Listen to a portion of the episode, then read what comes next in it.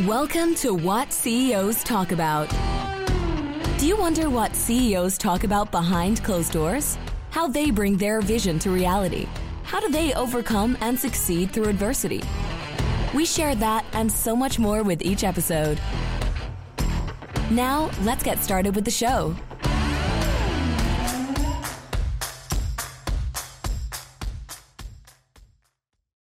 Hello, everybody. My name is Martin Hunter. I am the host of What CEOs Talk About, where we translate strategy into frontline operations. Today, my guest, Josh Jeffries. Josh Jeffries, we got to practice the J's today, uh, who is the founder. And then we'll go through the story because there's in the story, so we'll call him managing director right now, risk strategies.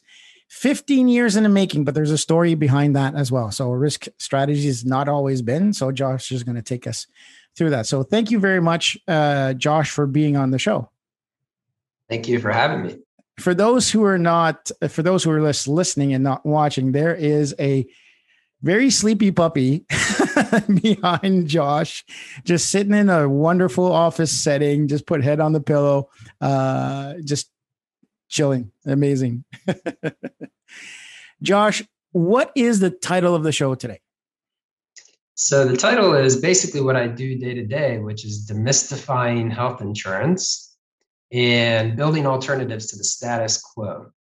So tell us, tell us the story. Let's start with you. So let's go 15, 16 years. How did this become?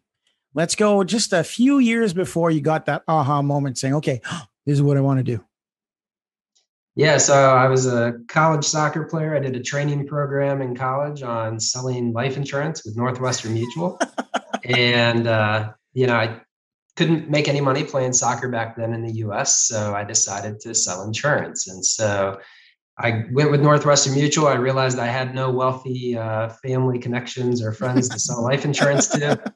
Um, and there was an individual that had a group benefits practice yeah. and advised small companies on benefit employee benefit mm-hmm. plans. And I said, well, that's something I can do. I can help uh, HR people spend money more intelligently. So that's how I got into the line of business.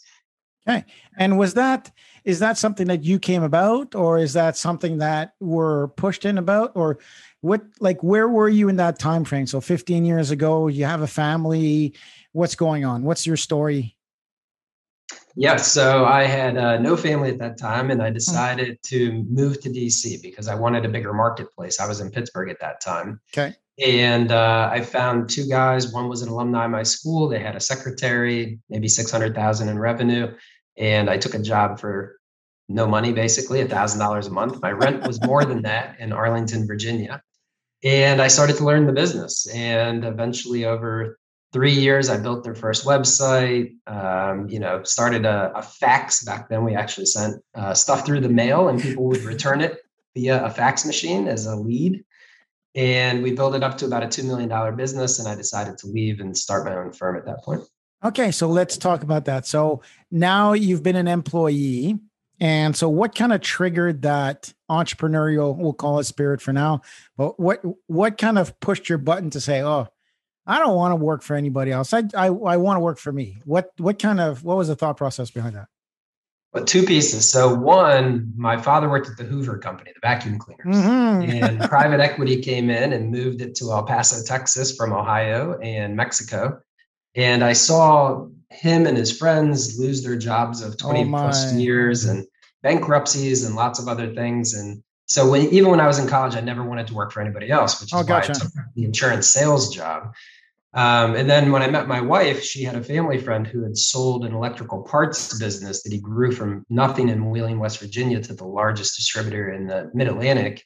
Um, single shareholder, sold for hundreds of millions, and he gave me a piece of advice and said, "Do one thing, do it for a long time, and you'll become an expert and will never want for anything." And so I took that to heart. And you know, three years into the business, he saw what we did in our three years. I was yeah. there from college to 27, and he said, "You need to leave and start your own firm. I'll give you the seed capital to do it." wow, wow, that's a good. That's a good dad-in-law. well, and uh, you know, it was only twenty five thousand dollars. Is all I. But that's that's even. Yeah, I was going to say, what, what's that amount? Twenty five k. Wow. Yeah, it was you know three months of operating expense because I knew I'd be able to yeah. you know have clients that would you know sign up with me and give me cash flow from you know pretty early on.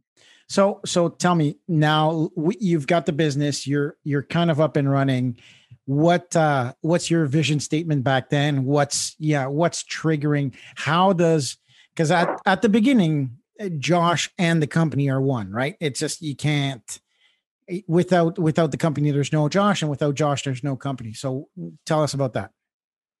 Yeah so obviously you're cook, chief cook bottle washer right? You do everything. And so um you know the hardest part was scaling the business. But the reason i started it is because i saw what was happening in the industry with health savings accounts and the move to high deductibles and you know i could tell it was only good for insurance carriers not anyone else because there was no mm-hmm. transparency in healthcare so how are you going to shop for something that has no prices and most people spend less than 3000 a year on healthcare so if you put high deductibles in you know the insurance carrier is getting out of paying for most of the care but they're not really discounting the premium that much and mm-hmm. so you know, I wanted to really just build self-insured health plans so that employers could actually control the costs. And so I, that's what I left on under the thesis of IHR, insurance and yeah. human resources. So okay, gotcha. Helping businesses structure their human resources intelligently because HR, HRIS systems were becoming mm. popular then. Yeah. And really showing them how they could just fund the healthcare themselves versus buying off the shelf products from the carriers. And what what was the what was the biggest client trigger? So eh, when you came up with this, I'm sure that so you had somewhat of a sales pitch. What was the biggest kind of hook that these people bought into? Well, I think early on it was the fact that they saw the premium differential between the high deductible plans and the regular plans, and they and they were starting to get some claims experience at that time. There was a company mm-hmm. called Guardian that was doing self funding back then. Uh, they don't do it anymore, and you know when you start to have the costs escalate over time, mm-hmm. CFOs started to get more and more involved. And gotcha. as the CFOs got more involved, they really understood the financial mechanics behind the funding of the plans. And so it helped to assist to, to move groups thinking from buying a product to really building a solution. Mm-hmm. And so mm-hmm. that was kind of the beginning of challenging the status quo. Now, did you learn? So, did you, was your strategy solid coming into it? Or did you learn from opening the door and working with these partners to building strategies?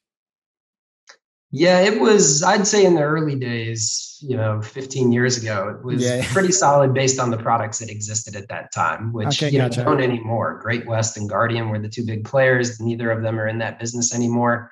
Um, and then a lot of the major innovation that we'll talk about today happened, you know, post 2015. Gotcha. Gotcha. Okay. So let's, let's elevate that. So you've got so I think it's important that we talk about leveraging resources and money. So uh, your first company, then you moved on to tell us the story about how it evolved from the first company to the second one. Yeah, so it's really hard scaling when you're doing everything yourself. And yeah. I only had a staff of two. And so I had an industry friend that introduced me to my business partner and he had a, a, life insurance practice and a retirement practice and it was a really nice blend with the services i offered but he was very mature as business his father had started the business oh my. so i merged him with him it gave us nice scale and gave me the opportunity to go back and get my mba while we were merging the businesses um, and i did that in a fortuitous time which was january 1st 2010 oh my goodness and so march 23rd 2010 is when healthcare reform I was gonna say that was that was like what like that was like what 12 I'll say 12 days, but very very close, like 30 days uh just before. Oh my goodness. And and so I used uh, my MBA program. I used healthcare reform as the basis for almost everything I did. And so I learned that bill inside out when most people in my industry who are much older than I am were spending lobbying dollars to try to fight it. Mm, gotcha. Gotcha. And so where did that land you from there? So okay, so you've got your second business. How did how did the transition happen?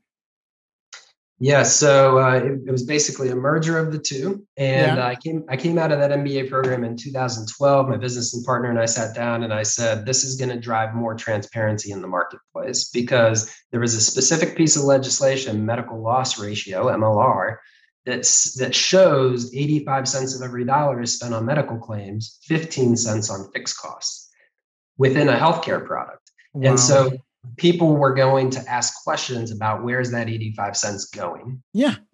And so we decided to, you know, build a practice focusing on employers with 100 or more employees, only building self-funded health plans to help employers access more transparency into where their dollars are going. Okay. And who was that? Do you remember the first client that you pitched to, or is there existing clients that you had from your previous company? Like who was the I guess who was the new client that you pitched at to and you and and what was the feeling behind it? Like, okay, is because like all entrepreneurs, you're saying, okay, yeah, the math works, right? So yeah, oh wow, I found this great gap, this great situation. I've uh, analyzed the crap out of it. I've done all the math. Will anybody buy it? Right? That's the, will anybody buy it? So do you remember when you first pitched it? Yeah, so there were um, lots of large employers doing self funding for a long time, but it never really made its way down to the middle market employers. And so, you know, Cigna had bought a company called Great West that mm. focused on those middle market employers. And when they did that, it really opened up the marketplace for those middle market employers to access more sophisticated strategies. And so from 14 to 18, we really grew a lot of clients in that 100 to 400 employee range um, under that Cigna product, which was probably the most innovative in the market at that time. Mm-hmm. And then in 18 is when we really kind of had the aha moment and said, well, we're just renting the carrier assets and we're taking advantage of that gap in the pricing. We could really go several layers deeper than that in terms of how these services are being paid for. Because when you buy an insurance product or you go self fund it, you're still renting the price that the PPO network is setting. Correct. Yeah. And so Cigna is still setting the price for the services. They're just withdrawing the money out of your client's account to pay for it. And so that's when we started doing direct contracting with health systems and um, providers directly so that we could control the contractual terms that we're paying for the healthcare. So, so basically, you're taking a level out of the healthcare that is, you know, uh, uh, um, what's a nice way of saying it? Taking their share. yeah, yeah. There's a uh, there's a phenomenal book written by Dr. Marty Makary from Johns Hopkins called "The Price We Pay" that came out in 2020, and it really talks about that, the pricing problem, where a majority of the money made in the marketplace by the large health insurance carriers is off the gap pricing. It's what they're charging clients versus what they're paying providers. And providers on average get less than 30 cents of every dollar. Yeah. So there's a lot of margin in what's being paid for healthcare.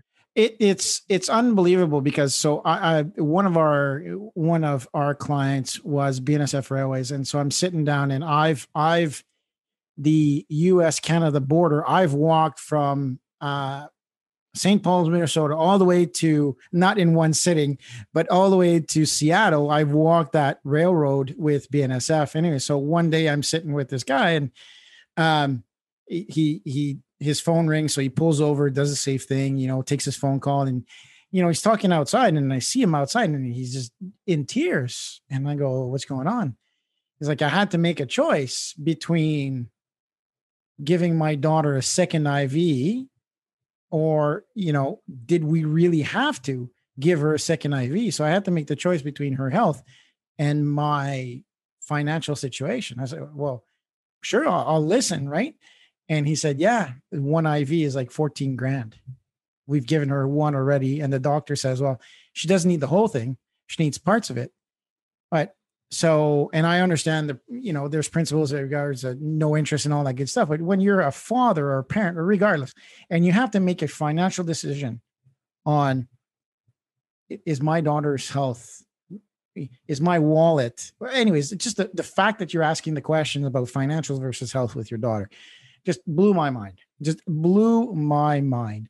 And I started researching and I see that the price of of um, drugs in the US compared to where the manufacturers are made, and you compare Cuba and, and other places, and you go, the exact same product costs like $3,000 more. And why is that? And then you see everything that is attached or injected into that inflated price is just and and you ask yourself why and then you can't and you can't answer that question because there's no proper reasoning it's just amazing what you're doing i always explain to people that there's not a single drug manufacturer in the fortune 50 but every one of the drug dealers is. So ex, express scripts optum rx uh, cvs caremark they're all in the fortune you know 100 fortune 50 but none of the manufacturers are because there's a price when the manufacturer creates it that they sell it to the marketplace but then that price gets manipulated by the distributors. Which is unbelievable i mean it's one one side of me is says okay so you see people who see an opportunity and want to exploit that opportunity. And there's nothing wrong with that. There's nothing wrong in you know when you talk about a brand you go okay here's a problem here's a consumer here's a user and you fit that you fill that need right? So you put your company where you're connecting a, a solving a problem to a, a consumer. And that that works well. At what time do you say my my my values are twisted. My values are are being tested i should say not twisted tested? Yeah. Yeah and and that's the exact reason why we've taken the approach of building alternatives to the status quo because the cost of care in the US has gotten so astronomical. It's outpaced wages by so much. And medical bankruptcies are half of the bankruptcies in the United States there had to be a better alternative of how to pay for healthcare versus just buying an insurance product. And so that's really what drove me to create what what we've created in the direct contracting space is the providers want to provide the best care possible and many times they don't even know the price that's being charged for their services. And so for us to go direct to providers and be able to provide faster mm-hmm. payment terms at, at, a more reasonable um, provider patient relationship because there's not as many pre-certifications and there's not as much oversight um, it's the it's reestablishing that provider patient relationship and the trust that should exist there, and just providing easier payment terms for the employer to pay the provider without filtering the dollars through Wall Street. Yeah. So it, it relocalizes the economy in the payer provider patient relationship. And so that has a lot of value on the provider side, mm-hmm. but also on the employer side because they can save money in what they're paying for claims and in turn provide better benefits with lesser deductibles to their employees. Well, exactly. It has so many positive or enabling business enabling benefits, right? Business enabling meaning that so the provider himself pays less or gets doesn't I mean when you get charged a lot of money, you don't look at the provider, you look at at the practitioner and go, "Holy shit, I paid a lot of money for that." right? And so you're you're shooting the messenger. The person that who's provided the services is not necessarily the one exploiting that that financial situation. So I, I agree with you also that it provides a, a, a solid or an improvement of the relationship between who the service provider is, regardless to um, the user and or consumer customer in this case. The, yeah, it's always it's always surprising to me when people call Blue Cross, United, Cigna, Aetna the payers, because most of the non-government business in America is self-funded employers. Yeah, and the employers are the ones actually paying it. They're filtering the dollars through those entities, mm-hmm. but it's the employers that are paying those claims. And and the employer, when you, I mean, I I deal with a lot of businesses, and when you look at the overhead that's associated with, you know when when you have to start giving benefits to an organization you've got some velocity you've got some growth but i've been with a lot of entrepreneurs and ceos and founders that go i don't know if i can handle this i don't know if i want to grow bigger because if i add one more person here's you know all the liability that's attached to it so now you're stifling the economy by putting these big kind of overhead expenses on small business. And that just sucks because you're you're you're you're stifling the economy. That's all you're doing. And people don't understand the benefit. Yeah, everybody wants to be bought out and everybody wants to be a big deal. They realize that the backbone of any economy is the transactions that happens between people who trust each other and that trust is done by coffee shop to you know uh, a, carpenter that stops at the co- at the coffee shop and says hey susie how you doing? I'm good mike. Thank you. How you doing? How's your son? Playing baseball? That's where that's what the economy is based off of that partnership. And i love how you've regardless of how much money companies are saving you're bringing the the doctor back to what the doctor should be knowing who martin is knowing who josh is knowing about my kids i think that that is a lovely lovely just cause that's just and it's a byproduct of what you're doing saving money as well so it's yeah. just full circle and we hope yeah one of my hopes is long term you know all the offshoring that took place over the last 15 years call centers overseas. Mm. You know, it's all done for capital expense of, of lesser overhead. Yeah. The hope is that 30% of a US wage is benefits in the US. And if mm. we can drop that down to 15 or 20, we might be able to onshore a lot of those positions to the to the Midwest and you know the less populated states that have lower cost of capital and have it be just as competitive with offshoring it to India or Singapore or somewhere else. And so we're kind of seeing that we have a, a very large um, collections practice within uh, risk strategies. And so we've had some conversations with some of those large collections firms. And you know, through the direct contracting strategies and lowering the overhead costs related to having US based employees, it's starting to neutralize the advantages of offshoring. There's um I know that Canada did thing with the their IRS, the CRA, Canadian Revenue Agency, is the east coast of Canada was the economy has been dwindling, right? There's not much. It's it's really sad, kind of like um, east, east coast of US. And so what the government for for once did well is move all of their call centers to the east coast Lots of them are bilingual as well, so they speak French. Uh, so they've they've moved them to the East Coast. Price of living a house compared to the West Coast is you know a quarter of the price. So therefore, they've leveraged. They've done that really well in, in to balance things out. Because I'm with you.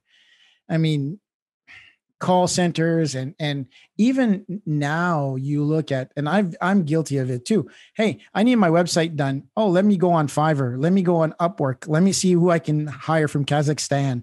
That's going to cost me 6 bucks instead of 79 bucks here. Um so we're all guilty of that, but at a certain point there's there's a value that the business morality i think kicks in, in in, certain things where it shouldn't. Money should not come before somebody's health and and making a decision about a loved one that's for sure. Yeah i'm one of the uh, there's a lot of articles right now in the us about the new alzheimer's drug that was just approved by um, fda and uh, the cost and expense of it. And you know, when you start to look at medical bankruptcies in the US, you know, there's an article that was published uh, about VCU in Virginia, which is a mm-hmm. uh, government uh, hospital system that had the most medical uh, lawsuits for outstanding oh. balance bills. Um, and you had some university hospitals in Virginia that were they're listed as well, and how they've stopped those practices as recently as the last one to two years. You know, I think those are all positive movements that are part of a chain of events of transparency legislation that was brought under the last three to four years that are becoming released between now and 2024, where you've got hospital transparency pricing that is in place today, payer transparency in the US that will come next year. And then eventually by 2024, consumers will have an advanced explanation of the price for the service they're going to have before they actually go for the service. And so I think all those trends are going to accelerate our direct contracting strategies nationally. And it's going to make more and more employers think about where are these dollars going? And, you know, my personal um, vendetta on, on the industry is that you look at 401ks in the United States and you know, when we first moved to 401ks, there were these extravagant fees inside 401k mm-hmm. programs. And we had Sarbanes Oxley, and now you can buy an index fund for three basis points. And healthcare is governed by the same law, ERISA, but it's not held to the same standard as 401k plans. I did not know and, that. And the price gouging that happens between the negotiated rate and what's actually paid to the provider and what's retained inside the PPO networks is, in my opinion, no different than a 401k mutual fund. True. Yeah. Oh, I did not know that. Well, that's a great. Which which country of your knowledge does it well? Which or it couldn't it doesn't have to be a country, it could be an industry as well. It could say, okay, what do you envision the US healthcare? I don't want to say system because it's a little bit too broad for that. But to say what where is what does good look like and who does good right now? And it could be in it, it doesn't have to be in healthcare of a different organization. It could be like this, I don't know, the the um, the pharmac not pharmaceutical let's say the the agriculture system of this state does that well and this is what we should look like. Like it's twofold it's two question if there is a country that you feel does healthcare well which one is it and why? And second thing what do you see as good looking like as a win for you and your just cause when you're done 10 years from now you're going oh i made a dent because this happened yeah, I think everybody always goes to um, access and, and, cost, right? But quality is an unequivocal mm. aspect of healthcare. And Correct. people from all over the world travel to the US to go to Cleveland Clinic and Johns Hopkins and Mayo Clinic. And so some of the best care is provided here in the US. Pricing is a problem. Yeah. And so I think access to care, you look at your country in, mm. in Canada or the UK or Australia and Germany, I think those are all great um, examples of access to care. But the US is a very, very large country. And so to compare them to those countries is, is not fair. I agree. Um, and so, you know, where, where I think, I think the 401k industry and the securities industry, which is, again is regulated by ERISA, it's the same rules. They've just taken the path that has not happened yet in healthcare. Gotcha. I mean, you know, today in the US, you can be assured that the fees within your retirement plan, your 401k plan, are disclosed. Correct. They're transparent. Um, advisory fees are generally flat fees at this point. And so I think you'll see those things hit healthcare over time. And, and the workforce has just changed. Mm-hmm. You know, people are working from home, they're knowledge workers, they'll have 20 employers during their lifetime. You know, my dad's generation of working at the Hoover Company oh, for 25 yeah. years, it just doesn't happen anymore. Agreed. So I think a, a system where you have a benefit structure that is a community based structure, almost not like, but think of Facebook or groups yeah. like that. You've got a benefit package that you take with you from employer to employer to employer. Your safety net shouldn't have to change just because your job changed. I oh. So, so I see a tax environment where your employer pays you a pre-tax and a post-tax income. And that pre-tax income you buy your benefit package with, and you take it with you from employer to employer. And so you're really shopping culture and post tax pay and not so much the benefit programs. I do think large employers in the US will always run their own benefit programs. Yeah, of course. Yeah. They're actuarially sound. They're large enough that they can have an impact on outcomes and costs. Mm-hmm. But for most of the mom and pop businesses and the middle market employers who will never be large enough to control their costs in the same manner, they should have a marketplace that's more transparent where they can just pay post tax, pre tax income and let the employee control their benefit package and, and take it with them throughout their working career. So demand drives most market decisions. Where can you leverage demand? Who's the consumer that will the like who is purchasing these the companies and the small mom and pop shop when will they be able with what methodology or what can we arm them with to be able to influence policy? Direct contracting. Direct employers are the largest purchasers of healthcare in america. And they've empowered it's think about this. Mm-hmm. Businesses in america they want to control the price of what they pay for something Correct. the contractual terms of whatever they're engaging in, Correct. and the data that is involved with that transaction. Those Correct. are the three things you want to control in all business relationships. Correct. Healthcare is the only multi million dollar corporate expense where they throw all of that out the window. It's so true. They don't control the contract terms, the carrier does. They don't control the pricing, the carrier does. And they don't control the data in most instances. The carrier provides the data that they're comfortable carrying. And if you ask for additional data, they make you sign NDAs. Yeah. Because they view it as their data because it's going through their network. That is contract. so true. That is so true. So when employers and in particular CEOs and CFOs wake up to that, and I, I, I, use the Haven example as a great example, right? Haven in the US was a really highly publicized. It was uh, Warren Buffett and uh, Dimon from JP Morgan and Jeff Bezos. They, yeah. The three of them combined together and created Haven, and they were going to change healthcare in America. Well, what they didn't realize is that healthcare pharmaceuticals is the number one lobby in the US. Number two is insurance you know, Department of Defense is way down the list. you know, these are the two industries that spend the most money. And, and there was a question in the last shareholder meeting at Berkshire Hathaway asked of Warren Buffett. And he said, Yeah, we didn't realize trying to change 15, 20% of GDP was, was going to be so hard, almost as like a joke. yeah, yeah, yeah, yeah. Um, but you know, Amazon now has Amazon Cares that they a whole new business they've launched uh, that they did for their own employees as part mm-hmm. of Haven, and now it's going to be a, a market-based business. And so I think what you're going to see is items like that where employers tried to mobilize to change healthcare is changing the thinking of CEOs and CFOs around the country. And as consolidation has run rampant in the US with private equity and healthcare mm-hmm. practices mm-hmm. and doctors that are graduating school, they want their own practices. They don't want to work for a conglomerate. Exactly. And so you have these market forces that are going to drive more transparency in pricing, more direct relationships between employers and providers. And that's going to be the catalyst for change because those two entities that are driving the market but have no control today need to exert more and more demand on the marketplace.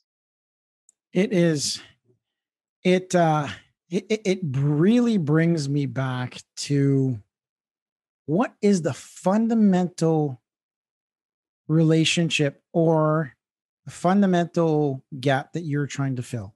Somebody is sick and you need to provide medical assistance.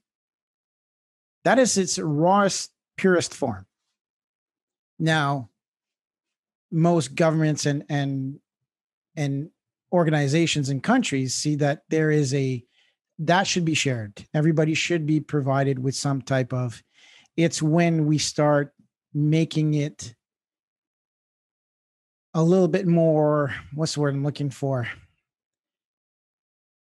bolted on i guess so the center line is really everybody has access to healthcare and nobody should die in the street alone i, I get that in any country um, but ultimately people have taken advantage of companies wanting to do the right thing for their people yeah, yeah, and and you know, I wasn't around at the time; I was still in school. But when HMOs became very popular in the yeah, U.S., yeah. you know, the strategy was let's insure everything. Yeah, and that was the power grab for the insurance carriers because nobody needs insurance for a sinus infection. No, it's a twenty-five dollar visit, forty-five dollar visit virtually, and a four dollar Z-Pak to get rid of your sinus infection. But everybody buys insurance for it because HMOs started that mm-hmm. trend. And so, you know, I think that businesses have been brainwashed into thinking that they need health insurance. You need catastrophic coverage. Correct. That's different. Yeah, you can budget and pay for regular healthcare expenses. The average employee spends less than 3000 a year on healthcare. Yet the average family premium is over $20,000 in the US. And so the, that's the disconnect is you yeah. you budget it you budget for items you know the expense of you buy insurance to transfer for catastrophic risk you only need insurance for premature babies cancer cases accidents heart attacks you don't need it for the sinus infections agreed yeah that is i mean we went through in, in canada we have a bit of a different model as as you know but insurance is still a, a lot of people i think canada is the number one place for people purchasing insurance they buy insurance for absolutely everything. you know, you go to the store, you go to Best Buy, and you buy a computer. You want to buy insurance? Do you want to buy? We are the most risk adverse country, I think, in the world, and we apologize for everything. Sorry. Um, with, that being said, you know, we went through the my wife and I because we've got staff as well. So we said, okay, so what do we do? Do we really want to create an organization where we pay and you you look at this and you say, okay, well, how much how much did we actually spend? Right? And what happens if we had a health spending account? If we took money that we've injected in there and we've looked at all the claims that you know uh, her and I and our staff did. And we tal- we tallied it. We came at 45% of what we spent with insurance. And they've got all these clauses of you can't spend this you know on on a physio or or acupuncture and stuff i mean i went through acupuncture for a sinus infection and cleared it. Now i'm not saying that modern medicine does not have its place but if you go to france we lived in europe for a long time the first thing that the doctor would say uh, do you smoke? If you smoke you stop smoking. Okay number one. Number two what do you eat? You are you drinking too much wine right? So they go what's your habits? And then let's eliminate then they go with homeopathic then they go with chemicals and then they go surgery right? So they they they turn that topsy-turvy where they go hey change your behaviors change your habits and then we'll tackle that right? So with that being said there's a few times where i trusted in homeopathic medicine and you know chinese medicine and it's worked. So why go into chemicals if you don't have to right? Now go the opposite. There's a pandemic. You know people have paid a lot of money countries have paid a lot of money to put uh, research behind these covid shots. Don't be a moron do what is right for the world yes is it not tested yes look at the people, the millions of people, billion of people that have been injected. Let's, okay, come on. It's not the end of the world. So, you know, I see both sides of the story. Say, so like, use, apply common sense to what that is and not, I, I'm going in circles to say insurance is not the end all be all to everything. Just because yeah. you have insurance doesn't mean you won't pay. And it's a great insight because there's a movement in the US back to primary care. Yes. So the US system is based on treating diseases. That's how we got the opioid epidemic here in the US yeah. is that oh well take take this opioid for yeah. what you determine what your pain level is. Oh yeah. and we'll give you this opioid that's massively addictive and expensive to treat that.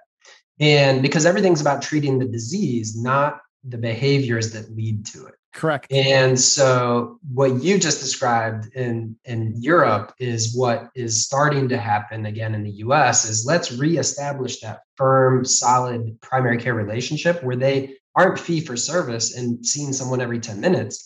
They're taking time to learn about do you smoke? What do you eat? Are there environmental factors that are leading you to these comorbid conditions that you're creating?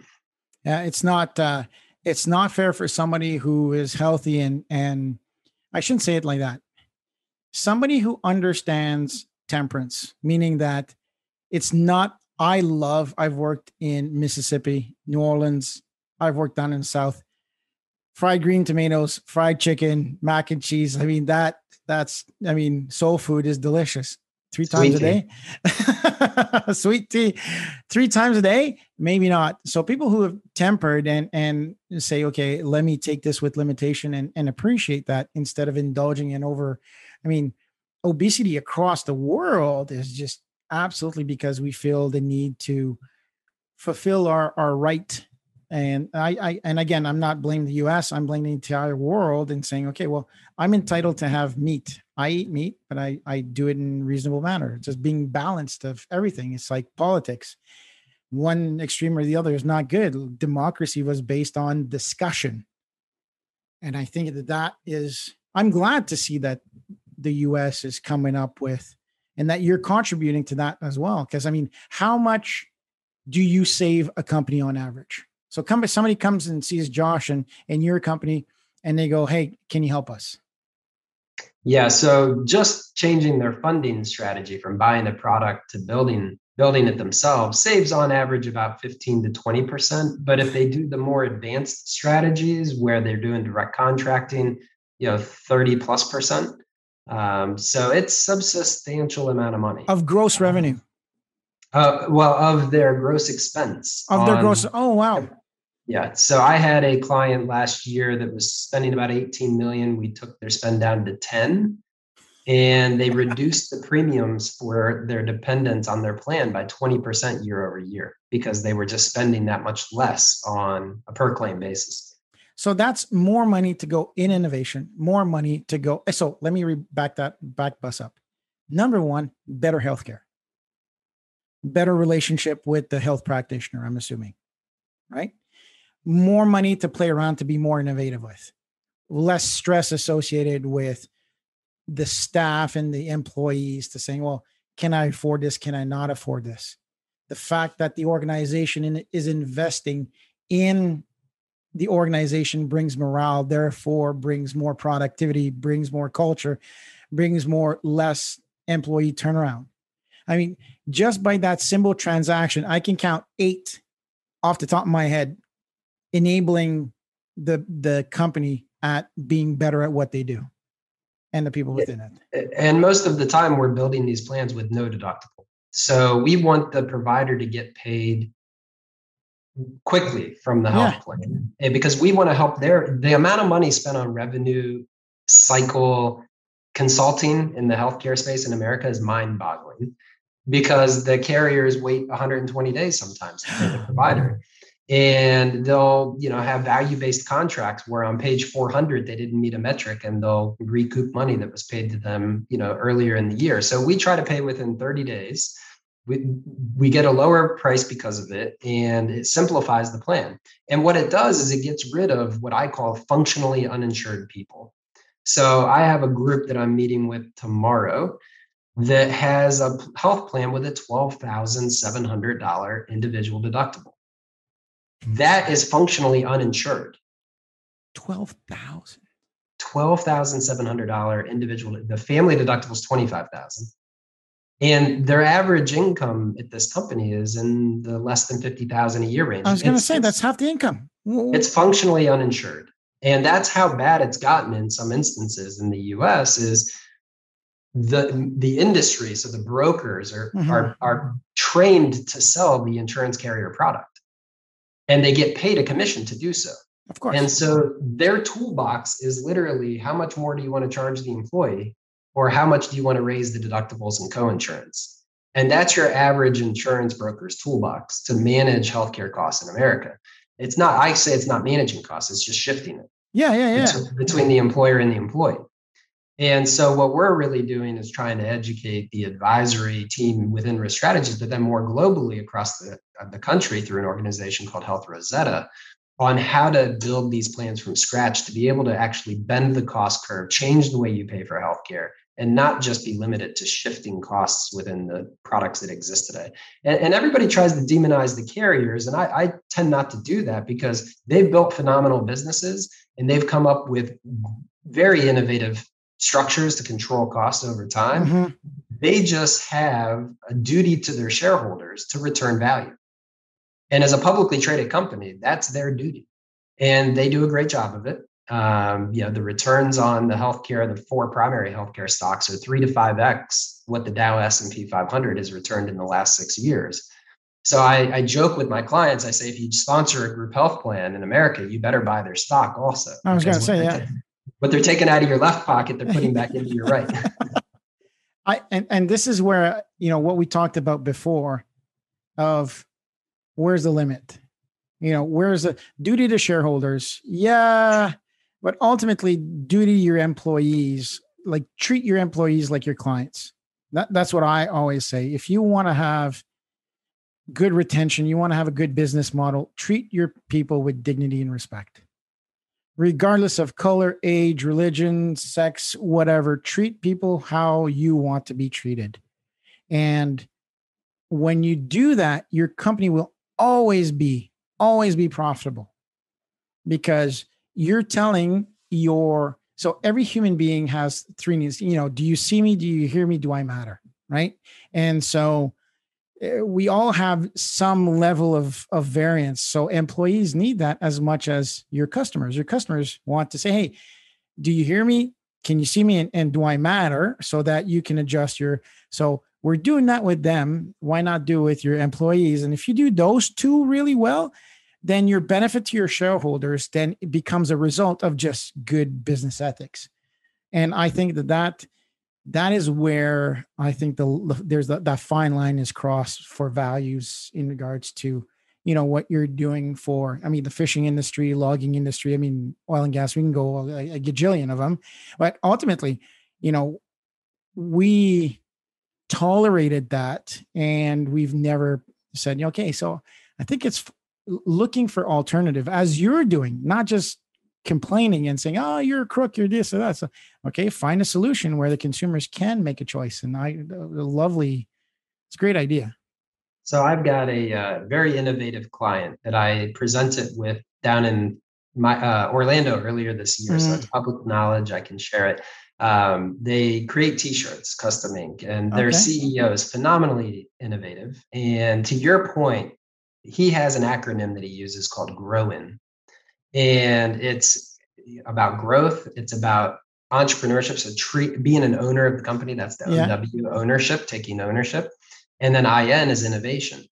And so the, the GR is golden rule, the OW oh. is ownership, and the IN is innovation. And it's their internal acronym for their employees. And so they were my one of my first clients did direct contracting and went all in on it because of what you just described that mantra of the golden rule do for others what you do for yourself and and they have those driving core values of ownership and innovation and they wanted to be a leader in the employer space in america to say hey this is an alternative path and you know they offer a health plan that has no deductible that costs less than $10 a month to participate and they wanted to be able to do that for the next 10 years and so they really have been a, a key driver for the overall movement in america in this direction. And that's what it takes. It takes employers like that to show the way, to blaze the trail so that the other employers who are really controlling the marketplace, but today yeah. are in, have zero control. Yeah, yeah. But they're funding the marketplace for them to take control back and really make it a valuable asset for their people and their shareholders.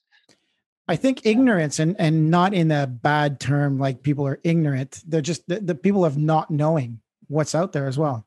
So people are just used to it, right? So you go, yeah, this is what I need to do. I need to protect my employees. I, I want to give them the best that I can give and I can afford. So they go do it and they don't realize that, you know, our, our values are ignite curiosity, crystallize thinking, and concentrate action.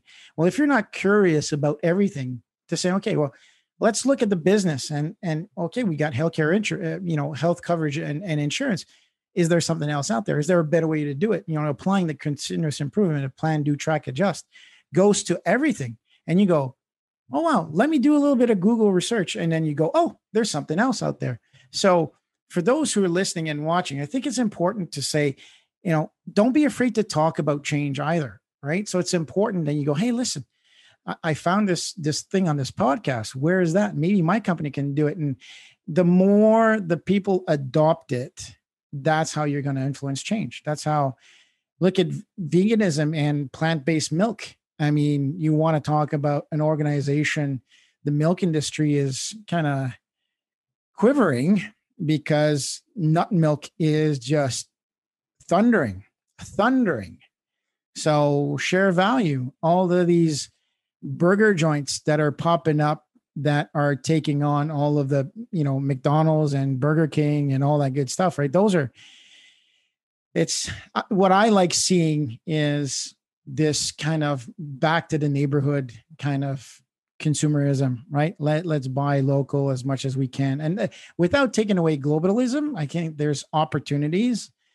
You know, my very good friend, he employs a whole bunch of people from the, the Philippines, and what he gives them in salary, which is less than what he pays in the US, just makes a full community thrive, right? With what he pays five employees because their families are a lot bigger, he supports like 45 people.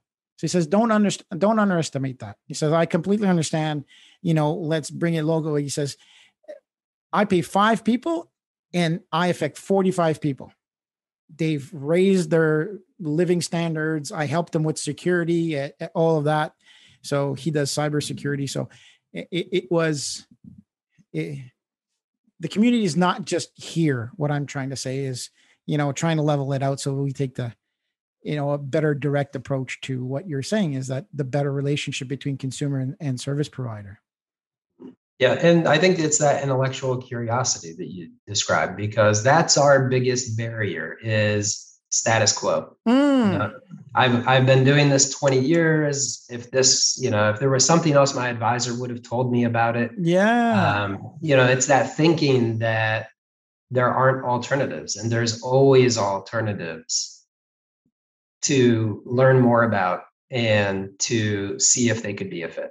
Um, if there's so yeah, I, I'm like you. I drink oat milk every morning in my latte. and, you know, growing up in Ohio, I would have never thought. oh, my goodness. I would, I would be uh, drinking oat milk in a latte. But, you know, it's change happens. I completely agree. And if, you know, what you've done is let's go back to, to you for a sec.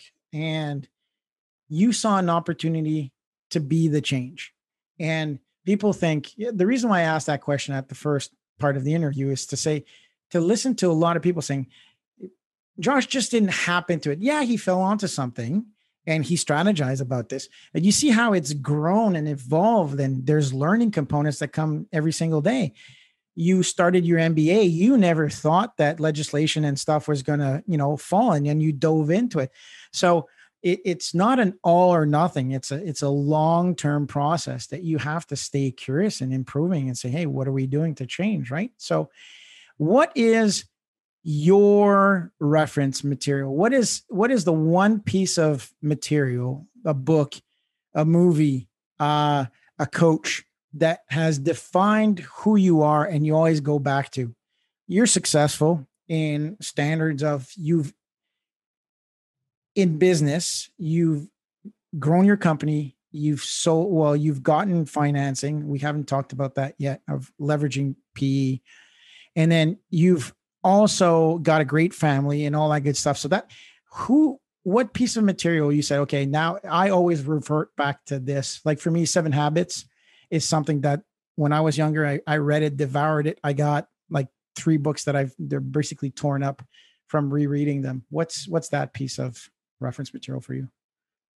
Yeah, I think it's, you know, it's a couple different things. So one, I think when you're young, events happen that structure who you're going to be. Mm-hmm. And, you know, for me, it was that, that Hoover company event and my parents, yeah. you know, they lost, you know, they lost their home because uh, they had second mortgage on it to put my brother and I, you know, through school and other things.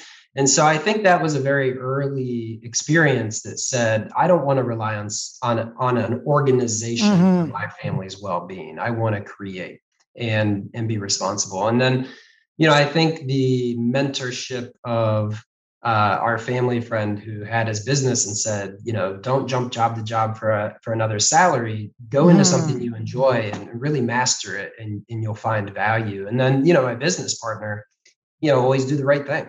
So you always do the right thing. If you do what's right for the client, you do what's right for your people, you do what's right for your family, you're not going to have problems. Things are going to work out. And so, you know, the kind of it came from different perspectives all throughout. Um, but ultimately, I, I feel like after 20 years in the business, I'm at a point now where I've I've started companies, I've sold companies, I'm an angel investor in nine different healthcare related entities. I've got the perspective now to be able to look back and see those ex- mm-hmm. experiences and what really drove to where I am today. I, I love how you said do what's right. You don't have to explain what right is because inherently you know what's right and what's wrong. It just the, the values across nations is across human beings.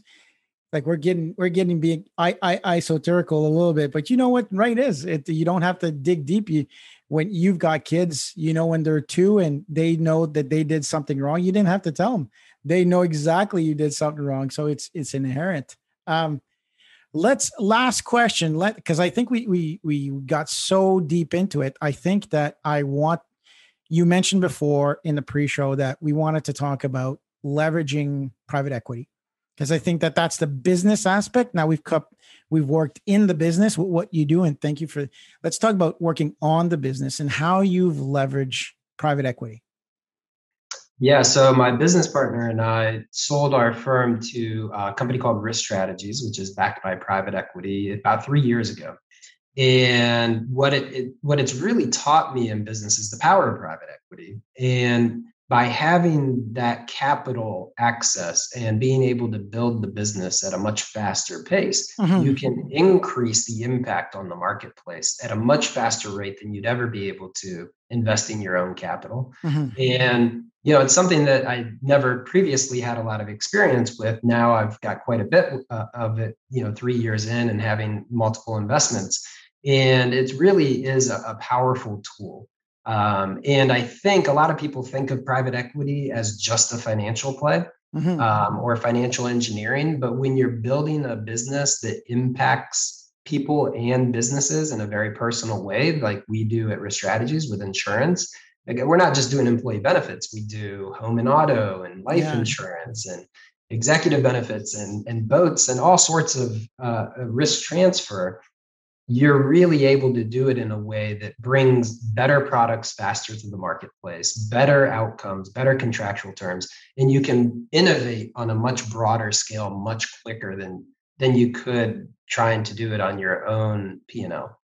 It is and again, people are scared because there's horror stories out there, right? I lost my business. These guys came in, bought me out. I got fired, didn't get anything but like like Friday the Thirteenth and and uh, what's the other one there with the claw there? Uh, those are ghost stories. They've only happened once. The people don't go. Yes, Texas Chainsaw Massacre really happened once, but it's been relived a thousand times over. But it's only happened ever once. So again, be curious, find out more, define. Because I think what was good for you that was assumed in the conversation is that you had a good book of sales, you had a good playbook, you had the right employees, the right people in the right seats, and you said, okay, it, it was uh even if the opportunity came from somebody else, you were ready to have that conversation and potentially do that. So you're saying, okay, I'm doing my strategic planning, I'm doing my annual operating plans, I'm, you know, guy eyes on the budget, cash flow is good and you say, okay, we could do a lot more. We can influence a lot more with some more cash because you can scale a lot better. So, and I don't think they took you to the cleaners, did they? Yeah, yeah, and, and, and you know the the horror stories that you describe were probably deals that shouldn't have happened in the first place. Agreed. And, agreed. And so, you know, I think that's a big piece of it as well. Is when you go into it and you've got a strategic plan of why the deal is taking place, it generally is going to work out appropriately. Um, mm-hmm. if you don't have that and you're just doing it as a financial transaction, I think that that's where the horror stories come from. Yeah, absolutely, absolutely. I don't, I don't want. Yeah, yeah, yeah, yeah. No, hold on, hold on a second. Let's talk. Embrace, strategize. There's two little people that think that oh well, it, it, or the opposite, right? It's all smoke and mirrors where people build their businesses to sell, and I I think private equity firms and VCs have been stung a few times as well, where they thought it was something different and uh, it was not. So, um, yeah, both both sides of the story. So they become a little bit more stringent and uh, inquisitive on the underwriting process to make sure. Hey, hold on a second, we lost five million dollars on this one. On that stung a little. So. oh, thank you so very much. If um, can somebody reach out if if somebody listens to all this and they go, oh, wow, absolutely crazy. I want to know more. Can they reach out? Where where can they find you? Yeah, so um, I have uh, work email, which is just my first initial last name, Jay Jeffries uh, at risk-strategies.com. Uh, my personal email is even easier. It's jj at joshuajeffries.com. Oh, there you go. um, but those are probably the easiest ways to reach me. Oh, fabulous! And and so uh, I forgot to mention it at the top of the show. Uh, Josh has this thing for horsepower. So, um, top car. What do you like? Uh, so I love McLarens. Um, there's not one in the stable currently. I, I just got rid of uh, a 720S for a Ferrari Pista. Um, it actually just got delivered yesterday, the Pista. And oh my! So, uh, yeah, we're pretty excited about it. It's a track-specific vehicle, um, and I like going to the track, and so that should keep us keep us held over for a while. And and you're not just a track kind of guy. You were saying in the pre-show that you like to to live in the dirt as well. So you went up and and rode the Jeep and all that good stuff.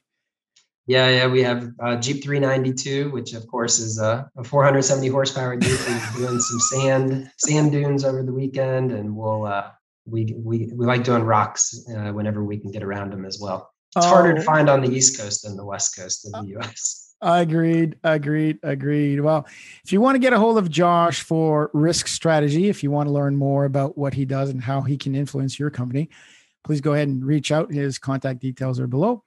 And or if you just want to talk because you've got a McLaren that you want to get rid of, he might just be interested. Unless it's so funny because I bought uh, a Lego McLaren for my boy uh, about three weeks ago. So we're talking about cars and says, "Look at this one, Dad." So uh, I can't afford a McLaren just yet. So, but we bought a Lego one. well, it's funny you say that. I think that's a great inspiration. And whenever I do the car shows, I always leave my doors open so that all the kids can get inside. Oh. I think it's super important for the kids to be able to, you know, dream a little bit. And who knows, maybe it'll inspire one of them to to take what I've done in healthcare and to the next level. Uh, oh, awesome. Well, thank you very, very much for being on the show. Truly appreciate it. Well, thank you for having me. It was a pleasure to uh, meet you, and I hope that your audience finds a lot of value and, and hopefully some inspiration on uh, what's you know possible um, with healthcare uh, in the U.S. and beyond. Fabulous. Thank you very much. So, with that said, my name is Martin Hunter. I'm the host of What CEOs Talk About, where we translate a strategy into frontline operations. Thank you, everybody. Thanks for tuning in to What CEOs Talk About. Make sure to click subscribe to get notified about future episodes or check us out at www.whatceostalkabout.com.